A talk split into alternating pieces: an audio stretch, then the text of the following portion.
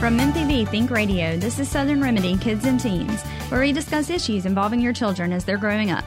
I'm Dr. Morgan McLeod, Assistant Professor of Pediatrics and Internal Medicine at UMMC. Recently, the AAP, or the American Academy of Pediatrics, has been very outspoken and has released a new policy on water safety and the prevention of drowning. This is a very important topic for our kids and teens as we unfortunately continue to see many drownings each year.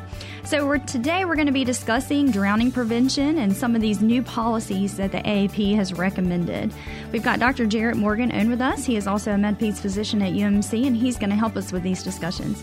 We'd love to hear from you, so share your comments and questions with us this morning by calling 1 877 MPB Ring. That's 1 877 672 7464. Or you can send an email at kids at mpbonline.org. This is an MPB Think Radio podcast. To hear previous shows, visit MPBOnline.org or download the MPB Public Radio app to listen on your iPhone or Android phone on demand.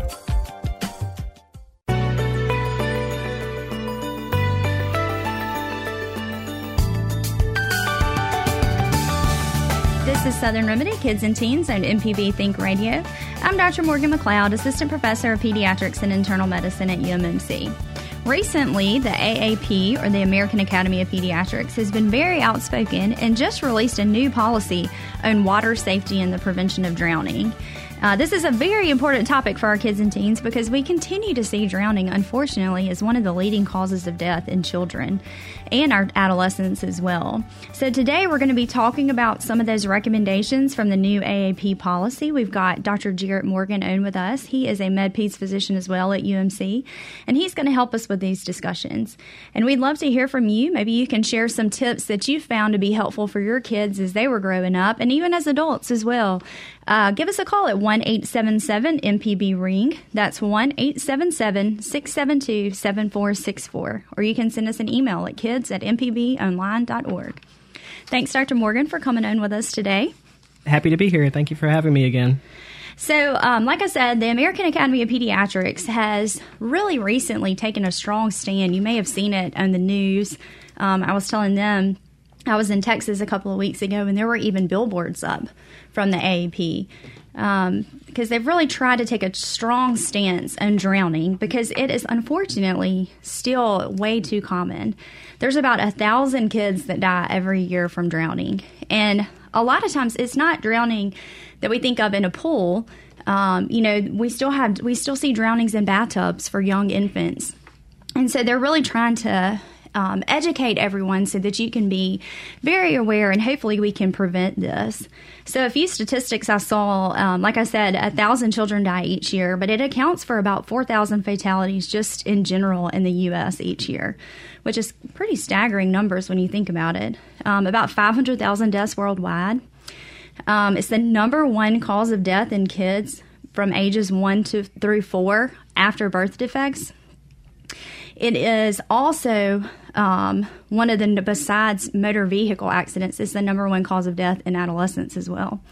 So it, it affects all age ranges. We you know we think of it as little kids, but it affects teenagers and older people just as much as it does kids as well. So very important. Um, some other higher inc- incidences where we see that um, it tends to occur more in males, um, in African Americans, as we talked about in kids, and as well as in the southern states.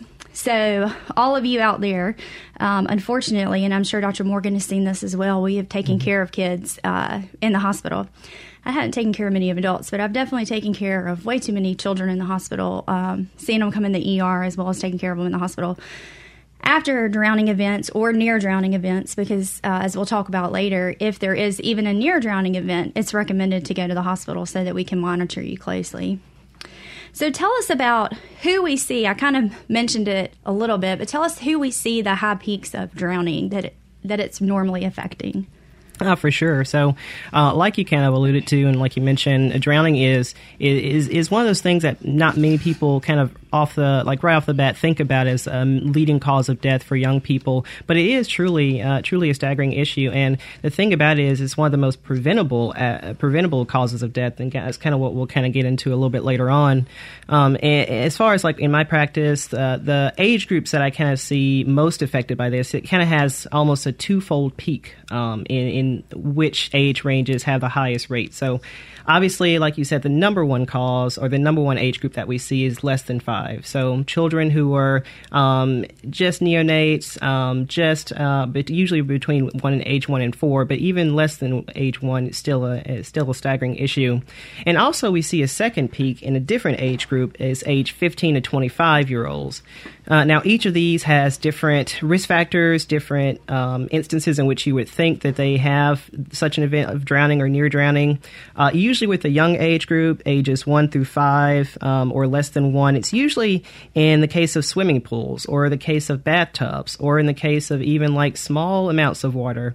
Um, neonates or toddlers can actually drown in as little as one to two inches of water. Um, and can, the thing about it is, it can happen very suddenly, very, uh, very instant, very uh, quickly. Um, this is why people, parents, have to be especially vigilant with this age group. Um, eh, supervision, which we'll kind of mention a little bit later on, is is a is a crucial factor to help prevent these uh, cases. With regards to the second age group, the 15 to 25 year olds, they are a little bit different. So you do still have some uh, high incidence or incidence of uh, drownings with regards to swimming pools, but also you have to think about things like lakes and rivers and beaches. These are, of course, the the vacation spots, the spring break times, the after school events. These are the times in which you have to be a little bit more vigilant as well. Um, and again, it can happen very suddenly. So um, vigilance and supervision is the key.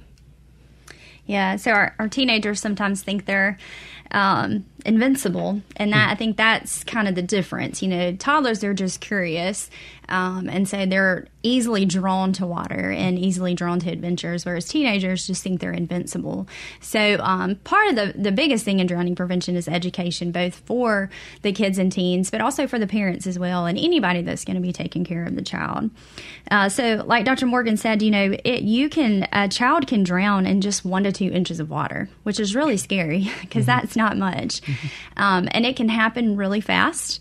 Uh, they also call it, uh, the AAP says that it can be silent because a lot of times uh, the toddlers, uh, you know, it's not necessarily in a swimming time, it's unsupervised times near the pool. So it's when they sneak out the doggy door or when they're able to open the back door and go to the pool. Um, or if they're visiting a friend who doesn't have toddlers and so their, their house is not baby proofed. Um, so it's it's places like that. So that's why they call it silent, uh, because you don't always see it happening because it kind of happens behind your back when when kids get curious. So, we're talking today about drowning and water prevention. We'd love to hear from you. So, give us a call and share your comments and questions with us this morning at 1 877 MPB Ring. That's 1 877 672 7464. So, let's talk a little bit about infants and drowning because it's you know, we we kind of mentioned one to four as the big age range because that's toddlers because they can walk, mm-hmm. but we do see infants with drowning. So tell us a little bit about where we would see these cases.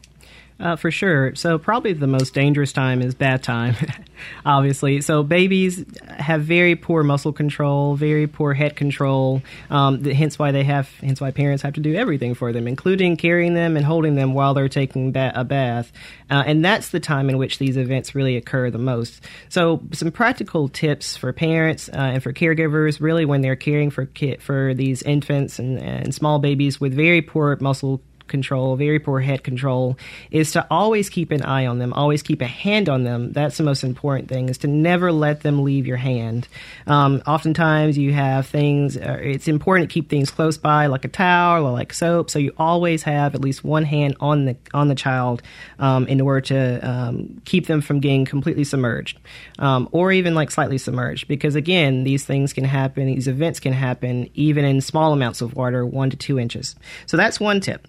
Um, another thing, again, supervision. So even if you, um, in like an older child or like a child who's in crawling age, always keep an eye on them. So for the younger kids, of course, is keeping a hand on them, which is kind of uh, into, pretty intuitive. But also for the older kids, keeping an eye on them, never leaving even for a moment. Um, these events, uh, even in our practice, what we've seen in the ER and the hospital, um, it's moments. It's a mom who is going away to answer a telephone call, or even to help another child, and it only ha- it only takes a few seconds for these things, um, for this life changing event to happen. So, again, keeping a hand on the child, keeping your important items close by so you don't have to uh, remove hands and also keeping an eye on them.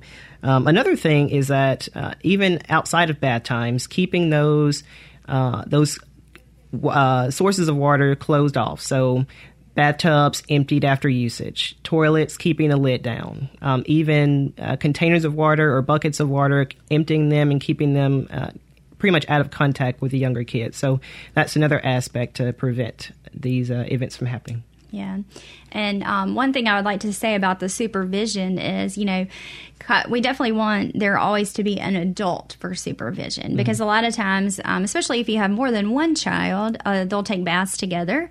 And so even if they are considered an older, you know, not necessarily a toddler, but even a younger kid, that still doesn't take the place of an adult supervising bath time. Sure. So, um, so a lot of times, you know, you may have to step out of the room to go grab something and you'll leave your four or five year old old with your baby in the bathtub. And that, you know, does not count as adequate supervision for them. We definitely want an adult in there at all times. So that's something something important to think about. And, you know, like Dr. Morgan was saying, not necessarily, uh, you know, a little bit older infants as they get to be about nine, ten months and they're able to pull up on things. So you have to think about that as well. So when you're getting ready for a bath time and your kids has recently learned to pull up and starting to cruise some, they can easily tip over into that bathroom, uh, that bathtub, depending on how the height of your bathtub, which most of them can finagle their way somehow in there. Same thing with the toilets, which is kind of funny to think about that that would be you know, you have to always keep the lid down. You wouldn't be something that you would think about, but it happens. It really, truly does. Um, kids, when they learn to pull up and are able to pull themselves and just tip right over into that toilet. So it happens more commonly than you would think. Um, so definitely want to try to think about protecting every area, any possibility uh, that they could be near water. So, we're talking today about drowning and the American Academy of Pediatrics' new policy on drowning prevention. We've got Dr. Jarrett Morgan in with us, and we would love to hear any comments or questions. Maybe share some ways that you found that were helpful for your kids to prevent drowning as you were growing up, especially if you have a pool and some tips that you have out there for other pool owners. Give us a call at 1 877 MPB Ring. That's 1 877 672 7464. Or send us an email at kids at mpb pbonline.org.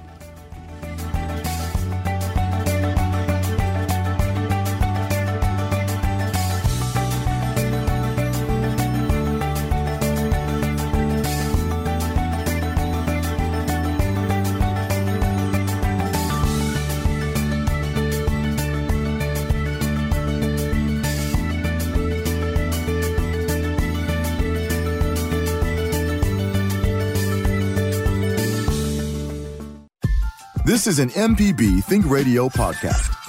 To hear previous shows, visit MPBOnline.org or download the MPB Public Radio app to listen on your iPhone or Android phone on demand.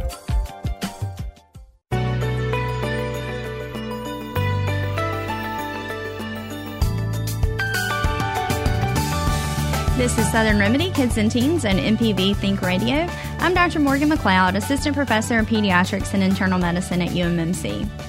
Today we have Dr. Jarrett Morgan on with us. He is a, also a med-peds physician at UMC, and we're talking today about the AAP, uh, the American Academy of Pediatrics, has released a new policy trying to be very outspoken on the prevention of drowning, because unfortunately we still see this way too commonly in our kids and teens.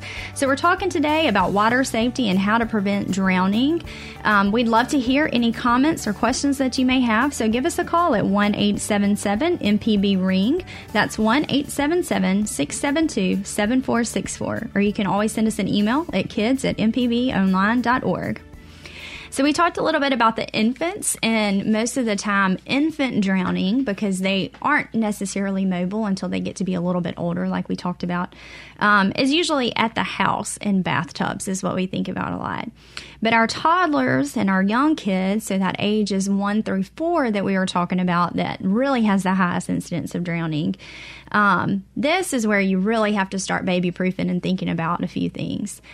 So, um, tell us a little bit about what we can do and what is the most important part of trying to prevent drowning in our young toddlers and young kids. Right. So, uh, like you said, toddlers are very curious, curious creatures. Uh, for any parent out there, they know that their kid is very sneaky, uh, and they always tend to get into things that they shouldn't.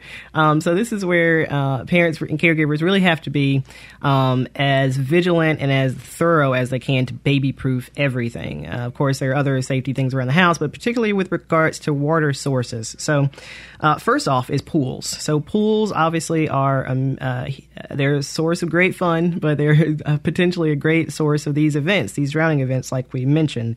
Um, so, first thing that kind of the AAP recommended is, of course, a fence around the swimming pool. And uh, of course, these fences have to be uh, encompassing pretty much all sides, all four sides. Um, and there are specific aspects of the fence that, that a lot of people don't necessarily think about, but need to keep in mind. Uh, for instance, how wide should the uh, uh, should the um, should the aspects of the fence be? So they they need to have no more than four inches uh, between the, the little slats in the fence. Uh, obviously, smaller kids can ease through if they're any wider than that. Um, also, with regards to the gate itself, so obviously all fences should have a gate uh, that should be self clothing or so, sorry self closing and self latching. Um, and this gate should be locked, kept locked at all, or kept locked at all times. Um, kids, otherwise, kids very easily can sneak their way in there, as I'm sure a lot of parents know with regards to cabinet doors and other things around the house. Um, other things that Kenneth people or families can think about are pool alarms. So pool alarms can uh, really be put into place and go off uh, when they detect waves in the water, uh, water surface. So this is another uh, kind of second line of defense if by chance the kid was to get access to the pool. Um, also, with regards if if uh, families decide not to get a pool uh, fence or even a pool alarm. Pool covers obviously are uh, another um, option for families, and you really have to make sure that these pool covers are uh, cover the entire pool um, securely and that they're latched very securely as well. Um, and so again, there are three options uh, that kind of families have and fences are going to be the ones that are most recommended um, and because it is going to be the safest for keeping your kid out. For sure. At all times um, and that's the thing that we have to think about are those times that you're not going to be looking and the other thing is, you know, when you go to somebody's house, because if you have a pool yourself, you're going to make sure you have all of these precautions in place. But if you are at somebody's house that has a pool that maybe hasn't had a toddler in their house in years, you got to think about that. Um, also, if you live in a pretty active neighborhood with lots of kids, that's another thing to think about is kids wandering into your backyard um, that could easily fall into your pool. So you have to be, you know, you definitely have to think about your family first, but you also have to think about the other kids that could be exposed to this as well. So mm-hmm. even if you don't have toddlers at your house, you may have nieces, nephews, grandchildren, family, friends that are going to be around. And so you have to think about them as well. So, pools are definitely important. That's probably the most common place we see drownings in our kids one through four.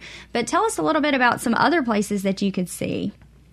Um, so, kind of one thing that I mentioned uh, a little bit earlier is regards to the other sources of water around the uh, around the house. So, ponds, ditches, bird baths. These are kind of things that uh, even before I read the policy or before I read a little bit more about this as uh, this issue, I didn't really think about right off the bat. Um, but these are things that people have to think about um, because again, even small sources of water up to one two inches kids can drown. Kids can have these events and life changing events. So, uh, as much as they can, or as much as families can, be uh, have good drainage systems to where these pump, these ditches are, are, kept dry or kept low uh, at all times. Ponds removed or uh, kept secure at all times. Bird baths need to be um, kind of kept securely or even removed. And fountains are another aspect. Um, if they are in place, at least kept safely away from these younger kids when they can have um, access to them. We're talking today about preventing drowning and the different um, new recommendations released by the American Academy of Pediatrics. And we'd love to hear from you. So give us a call with any comments or questions that you may have at 1 877 MPB Ring. That's 1 877 672 7464. So, um, prevention of these unsupervised events. So we we've talked about protecting the pool, but how can we prevent kids from even having any close access to the pool? What are some safety tips that you can do around the house? Mm-hmm. So, uh, pretty much some tips around the house. So, number one, I think, is of course touch supervision. Um, so, uh, really, a careful supervising adult needs to be present at all times, uh, really within an arm's length of most providers. Um, some other safety tips is uh, to attach latches or doorknob covers uh, kind of around the house because obviously uh, we talked about the curiosity of toddlers. Uh, they love doorknobs. Even I see this in my doctor's office where kids will go into cabinets unsupervised and you pretty much have to watch them pretty closely at all times. So again, careful, careful supervision is one aspect. Um, keeping latches on all doors that really may not have a, a lock in of themselves, but you can find uh, many of these doorknob covers and latches um, in pretty much any store. Um, other things uh, with regards to safety gates, uh, obviously everyone knows baby gates. Uh, this is another crucial aspect to, to keep kids out of areas to where they may have access to these sources of water uh, if they're not going to be removed immediately. Um, so those are some aspects around the house, some safety tips that you can use, to, uh, again, to keep kids away from these sources of water. And what about once they get into the pool? So, what are some recommendations they have about supervision for parents?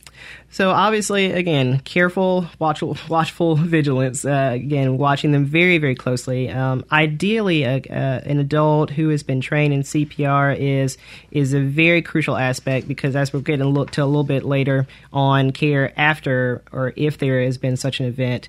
Um, some things regarding CPR, but again, a, an adult who's been trained in CPR is one aspect.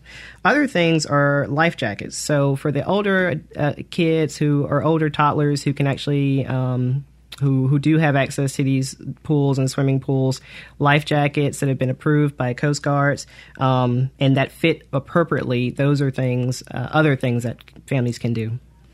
And when your adult is supervising, make sure you have your phones down, you're not distracted, um, so that you can actually provide that supervision and be there in case anything, um, heaven forbid, were to happen. Mm-hmm. We've got a couple of callers, so we'll go first to Taylor. Thanks for calling, Taylor. Hi, Dr. McLeod. So I was just calling. I wanted to ask a couple of questions, and the first one was just at what age do you feel like it's appropriate to begin swimming lessons? Um, because you never want to start too early, but you also don't want to start them too late where they get behind. And then a second question is, how do you prevent swimmer's ear? Because I know that can be really painful for children in the summer. Yeah, so swimming lessons, that's a great question. So, um, it, we don't recommend, the AAP does not recommend starting any swimming lessons before age one um, because they really can't, there's really no benefit for that. Um, but usually, somewhere after age one, uh, can you start as long as your child is ready? I know there's lots of people that teach swimming lessons that won't start till they're a little bit older, maybe three or four, but there are definitely some places out there that will do kids under one too. So, um, we we recommend not under one the when you start is really when you think your kid's ready. So there's lots of kind of things that go into that, like they're emotional, if they're ready emotionally, if they're ready physically, uh, based on their capabilities. Most of the time, it's going to be about age three or four. By age four, pretty much all kids are going to be ready. Um, so you definitely want to have your kid in by age four, getting getting swimming lessons. Okay, great. And swimmer's ear, that's a good question too, because I was notorious for having swimmer's ear when I was growing up because I never I never swim all the time, all summer. So um, some things you can do, you can wear earplugs. Those don't help as much. Um, the other thing is trying to maybe dry out your ears some afterwards. So you can a lot of times people will there's some solutions out there over the counter that you can use that have some acetic acid or alcohol in them that will dry out the ears and that will help as well. Um, um, but the biggest thing is trying to keep your ears protected and dry. So either earplugs or maybe using some of those drops to dry out the ear canals after you swim. Okay, great. Well, thank you for that advice. Thank you for your questions. We'll go next to Dan. Hey, Dan, thanks for calling. Yeah, enjoying the show. I just had a couple questions. One just popped in my head when um, Taylor had called in about the uh, the swimming lessons, and if you have a pool and you uh, have children, do you think it would probably be more um, successful to let them learn from someone who teaches swimming lessons first, or rather than trying to do it yourself? It just seems like they would be more receptive to that. And uh, the second question that I have is I know y'all said you see a lot of drownings in the ER situations, and I was just curious if uh, statistics for for successful uh, recovery from drowning were better in cold water uh, drownings than than in uh, warm water drownings. And I'll just listen to your uh, answers. I enjoy the show. Thank y'all. Thanks for calling. Thank you. Um, so, so for the first question, uh, I definitely would recommend getting swimming lessons from a qualified instructor. Um, there's a few things that go into that, but you definitely want someone that is adequately trained and knows the different techniques.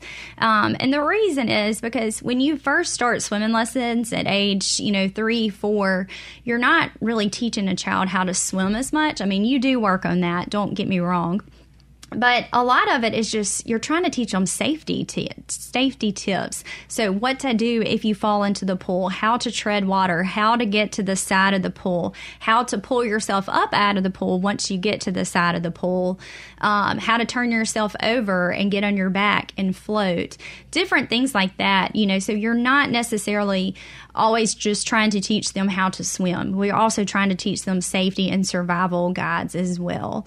So that's why I say it would probably be best to actually take from a qualified, someone that has training and learning how to teach swimming lessons that has taken a course in this, um, so that they can make sure that they're teaching them the proper techniques. Um, with regards to the drowning in cold water, so that's that's a really good question because um, a lot of times in the medical field, we do this in pediatrics and we do this in adults as well. If somebody has been found down, um, what we expect is that they have gone without oxygen to their brain for some period of time. And so when that happens, that's when you have neurologic damage to your brain. And we know that a lot of times after heart attacks, after being found unconscious, that we do a cooling protocol. And so that tends to hopefully help some with those neurologic outcomes. But from everything that I've read, you know, that was initially thought that if you drown in cold water that you would have better outcomes.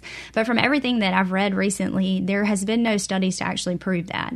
So theoretically, it makes sense because that is what we do to treat people that have had um, hypoxic injuries to their brain or without oxygen to their brain for a long time. But truly drowning in cold water, there's no evidence that those actually have better um, long term outcomes, unfortunately. So, we're talking today about drowning um, we'd love to hear any comments or questions. Maybe share some tips that you have found for your kids and teens as they were growing up. Um, we'd love to hear from you. So give us a call at 1 877 MPB Ring. That's 1 877 672 7464.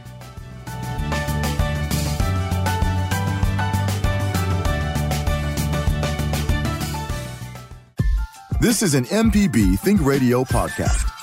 To hear previous shows, visit MPBOnline.org or download the MPB Public Radio app to listen on your iPhone or Android phone on demand.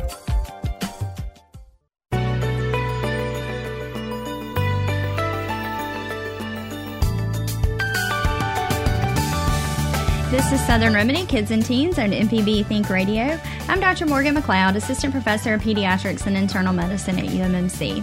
Today we're talking about the newly released AAP statement on the prevention of drowning and water safety. We've got Dr. Jarrett Morgan, a MedPeds physician at UMC, and he's here to help us with these discussions. We'd love to hear from you, so give us a call at 1 877 MPB Ring. That's 1 877 672 7464. Or you can always send us an email at kids at mpbonline.org. We'll go to our next caller, Mary Jane. Thanks for hanging on for us. Hello. Yeah, what's going Um, on today? Well, my children are 56 years old, so I have a lot of experience younger. Yeah. Um, the fact that a toilet is so attractive to kids, um, and toddlers can tip over into it. I recommend not just covering the, I mean, putting the cover down, put something heavy on it Mm-hmm. that will make noise if it falls out.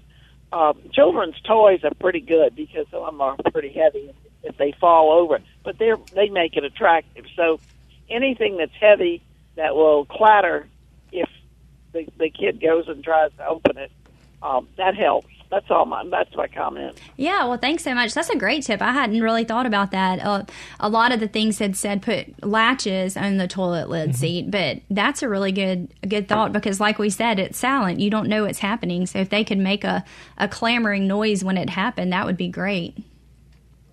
So thanks so much for your call. Yes, thank you. So we'll go back to swimming lessons for a little bit because I feel like that's that's always a big question is when can you start swimming lessons. So we talked about making sure that your child is ready, which usually kids are going to be most kids are going to be ready by at least stage 4, but some a little bit earlier as well. And so some things to think about with the swimming lessons like we talked about making sure that they are trained and it's a qualified instructor. Another thing is you want to make sure that your kid's instructor is um, is trained in CPR too, so that if something were to happen and during the swimming lessons, um, that we would know what to do when that were to happen. So definitely want to make sure that you have a qualified instructor and somebody that is up to date on CPR. Another thing to remember is um, it's they're probably not going to get it the first time they do a swimming lesson. They're probably not going to get it the second and third time. You know, it's going to take multiple classes.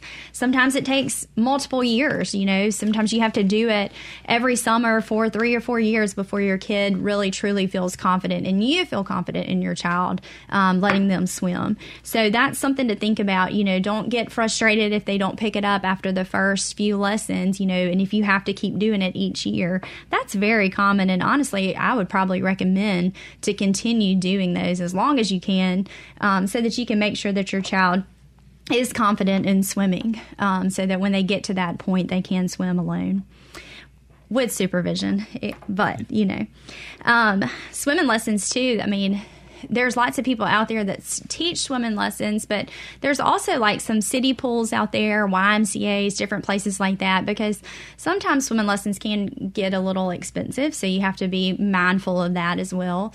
Um, but, you know, try to look into like city and public pools and YMCA's and different places like that that may offer free swimming lessons or like give you like a scholarship for the swimming lessons. So, swimming lessons are very, very important, um, but you just want to make sure that your kid is ready for swimming lessons and that they um, are going to be able to understand and be uh, and learn these techniques not only for swimming but also for safety techniques. So we'll talk next a little bit about teens and drowning because, as we said earlier, um, this is the second age range that we see a lot, unfortunately, high numbers of drowning. So tell us a little bit about why. We kind of went into a little bit, but tell us some about why teenagers tend to be the ones that have such a high rate of drowning as well. Yeah, so kind of like we mentioned, um, teenagers are pretty much the second highest age range uh, in which we see these drownings or near drowning events. And again, that range uh, starts around 15 ish, but it can extend all the way up until 25. That's officially the age range in which you kind of see the highest, again, the highest rates or second highest risk or rates of these drowning events. Easily the leading risk factor in these drowning events, unfortunately, is alcohol usage, which we do see, uh, still see a fair amount of, even in our pediatric and teen population.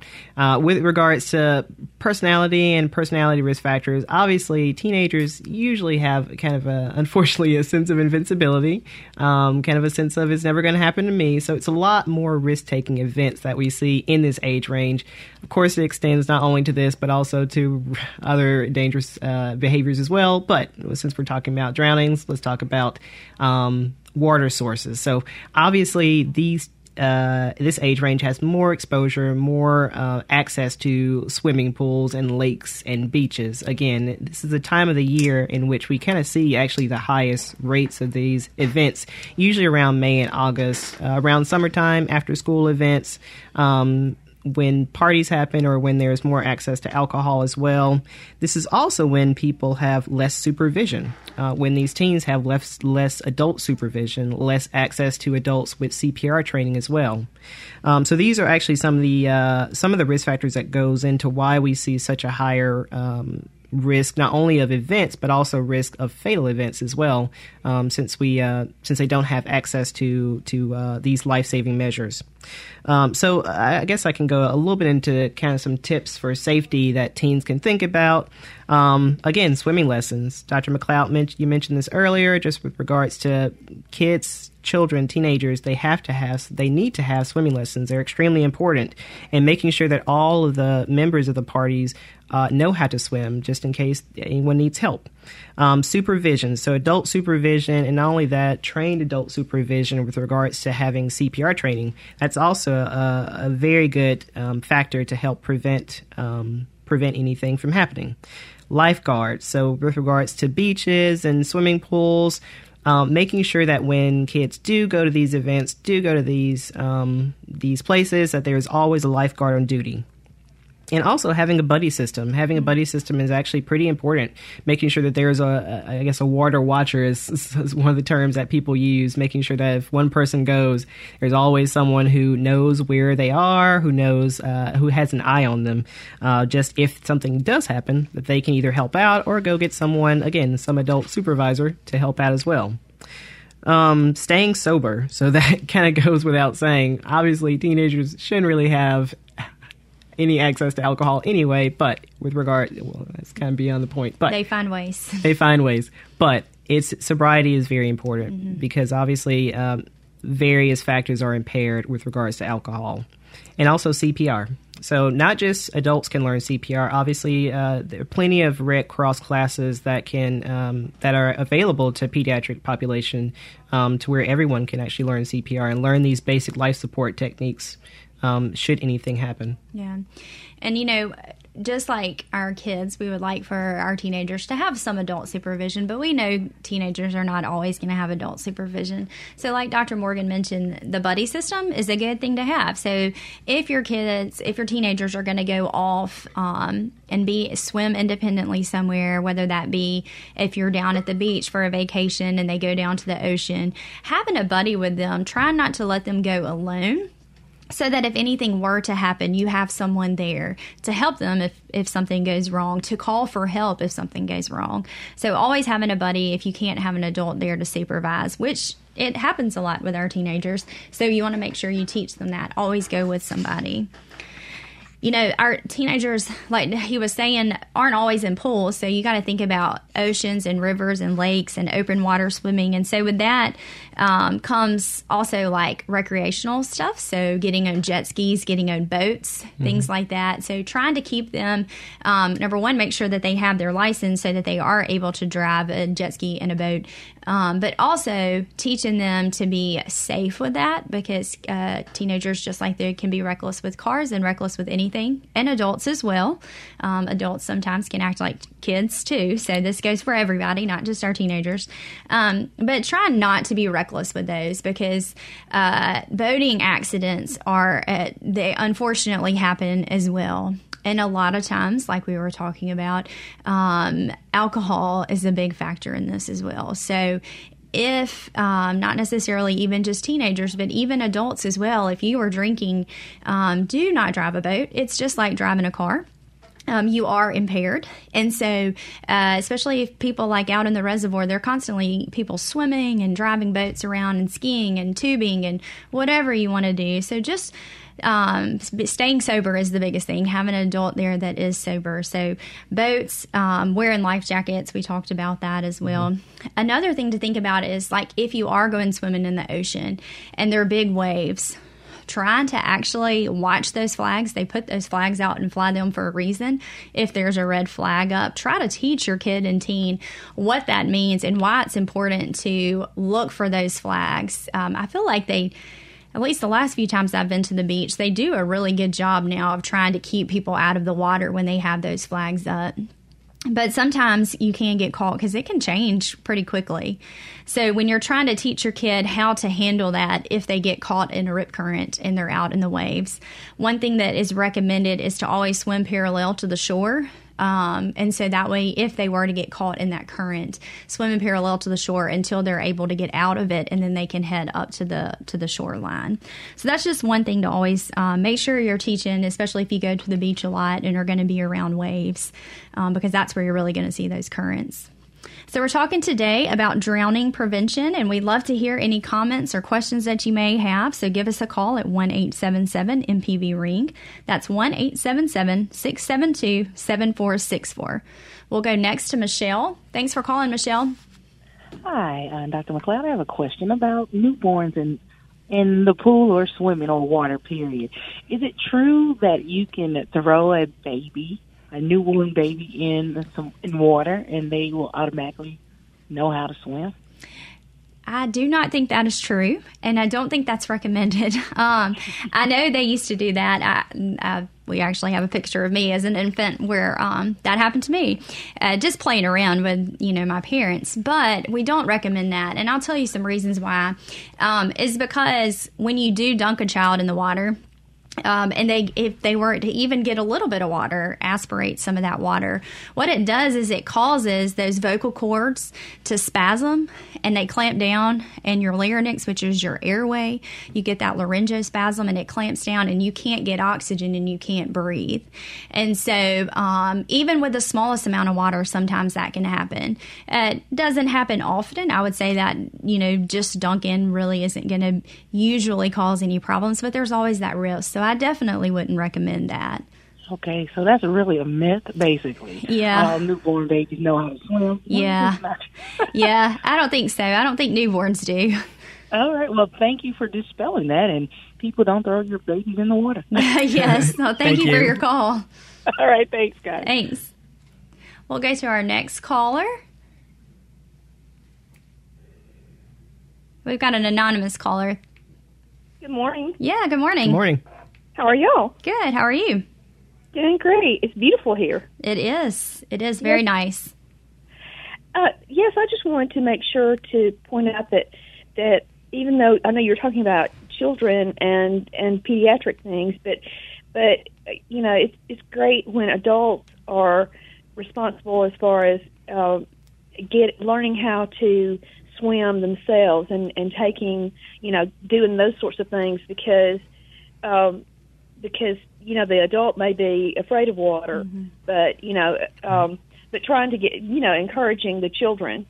You know, despite that's what I'm trying to get at. No, you're exactly right because the best way for a child to learn is by watching their parents do it. So I think you're exactly right. Um, so definitely trying to get the parents involved. I agree with that for sure. I think after Katrina, I was just shocked at how many people did not know how to swim. Mm-hmm. Right yeah, even to this day, I have a friend that's actually in the medical profession um, and takes care of kids and has some kids of her own and still can't swim. Um, and so I've told her many times, I will teach you how to swim. Um, and I think she is going to learn how to swim. but, you know, and I agree. It's, it's, you know, there's so many resources out there where our parents can learn how to swim. And I definitely agree. I would recommend all parents, if you do not know how to swim, definitely learn how. Well, thank you so much. Yeah, thank you for your call. We appreciate it. Thank you and leading by example goes with um, swimming definitely is very important but also just regular safety things. So um, teaching your kid to always wear a life jacket if you're in a boat like we were talking about with that open water swimming. Um, if the parent you know a lot of times as adults we don't always wear life jackets but we always make sure our kids do. But it's it's good for us to put the life jacket on too because that sets an example for your child when they see you wearing the life jacket. They're not going to fuss as much about wearing the life jacket. Um, same thing about putting sunscreen on, you know, like little things like that that go along with pool safety, wearing your sunscreen, not running around the pool, mm-hmm. um, things like that. Kids learn by example. And so trying to, um, you know, trying to instill those um, safety habits in your kids is the best way to do that is just by doing it yourself. For sure. So. We're talking today about drowning. We're going to take a quick break, but we have a few minutes left, and so we'd love to hear from you. Give us a call at 1 877 MPB Ring. That's 1 877 672 7464.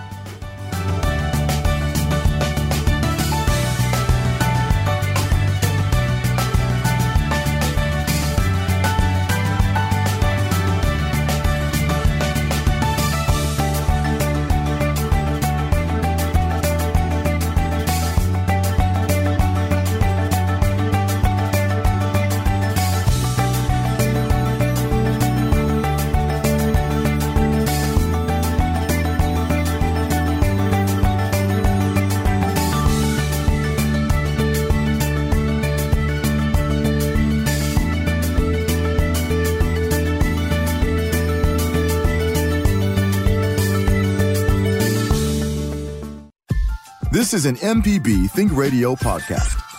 To hear previous shows, visit MPBOnline.org or download the MPB Public Radio app to listen on your iPhone or Android phone on demand.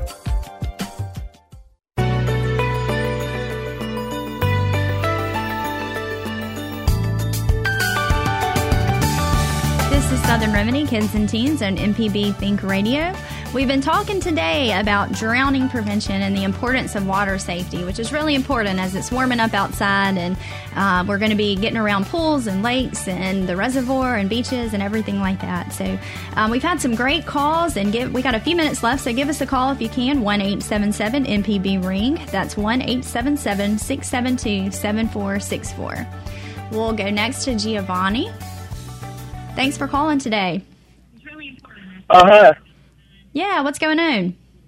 Oh yeah, um, you guys were talking about drowning. Um, and I was giving like a lot of factors and everything to like prevent drowning. But one of my experiences I had, my dog actually saved me from drowning one time. Oh, really? Yeah, like um, I was like in the creek, in the river. I was like with a bridge. They'd be like water under the bridge, and my dog he get in there with me, and the current started taking me like way far out, and like I wasn't an experienced swimmer. Like once my feet stopped touching the ground, I kind of panicked. So I panicked, but he was like right there by me, so I kind of like laid on top of him as he swam back to shore. Oh, that's awesome. Yeah, so I think like if families go out to the beach, good to have like a little big dog or something because they're excellent swimmers. Yes, dogs are excellent swimmers. I think dogs, you know, our caller asked about infants and newborns learning how to swim. I think it is an innate for dogs. Dogs are really good swimmers, and I love dogs, so I love that story. Yeah, I got my dog from the uh, rescue center too. Um, he's been my buddy ever since then. That's Saved my life. That's awesome. Well, Yeah. thank you for sharing that story. That's great. Yeah, that's a great story. You guys have a nice night. I You mean, day. too. You too. We'll go next to Carla. Thanks for calling, Carla. Uh, yes. I just tuned into your program. I got in the car and um, have a uh, you know s- concern about drowning. Uh, in 2010, my son uh, drowned in our pool in Houston from shallow water blackout, and I didn't know if you'd covered this yet. So, so what exactly do you mean by that? Shallow water blackout. Uh-huh. the fact that the fact that you don't know makes my call worth it. Uh, shallow water blackout is when uh, usually it happens to Navy SEALs or people who are very athletic. hmm but possibly 30% of all drownings in the United States are from shallow water blackout. And there is a shallow water blackout prevention.org. Son Clark. I'm sorry, you're cutting out. I'm sorry. Word- hear me? Uh, we can't hear you, Carla. If you can send us an email at kids at mpbonline.org so we can hear more about this. Um, I would love to hear more about this and um, so we can know exactly what you're talking about with the shallow water blackout. I've never actually heard that term specifically. Um, I know a lot of people talk about dry drowning, um, which is not truly a medical term, but that's kind of like um, what people are implying with that is kind of like what we were talking about earlier with newborns with just getting even the smallest amount of water. Um, it doesn't happen a lot but it can cause that laryngospasm where you get to where your your airways clamp off and you can't breathe and get the air in that you need. Um, but that that term dry drowning we've kind of uh, stepped away from now. Um, the other thing to think about too, just uh, when she said black, uh, the blackout um, would be, you know, kids that have like heart problems. If you have uh, known heart problems or seizures, definitely any people with seizures definitely want to make sure that you have um, somebody always around. Um, if you have any kids that could be predisposed to something to cause them to black out or to go unconscious in the water but we'd love to hear more about that. So please send us an email. Um, just a few quick things while we have about a minute or so left. I just wanted to talk about what to do if you do see someone that drowns. So, Dr. Morgan, real quick, tell us um, some tips that you would tell people out there to do if they do find a toddler or even a, a, a kid or an adult or somebody that has drowned. Sure. So, uh, easily the most important factor is to get them out of the water, get them to kind of a safe, dry environment. Um, really there has been no uh, proof that maneuvers such as Heimlich maneuvers or positional maneuvers have been effective. Um, and easily there needs to be an adult provider around who's been uh, trained in CPR to perform those to perform those basic life uh, techniques in that case as well. But even if you don't know CPR, um, definitely, uh, if you don't know all the in and outs of it, one of the biggest things that we we usually start with chest compressions, but in drowning situations, they do recommend to go in and give some rescue breaths. Keep their head up too, because a lot of times they'll vomit some of that aspirated water that they have. And then the biggest thing, call 911. The mm-hmm. minute you see it happening, call 911 as someone else is getting the the person out of the water. This has been Southern Remedy Kids and Teens. It's a production of MPB. Stay tuned next for NPR's Here and Now, coming up next on MPB Think Radio.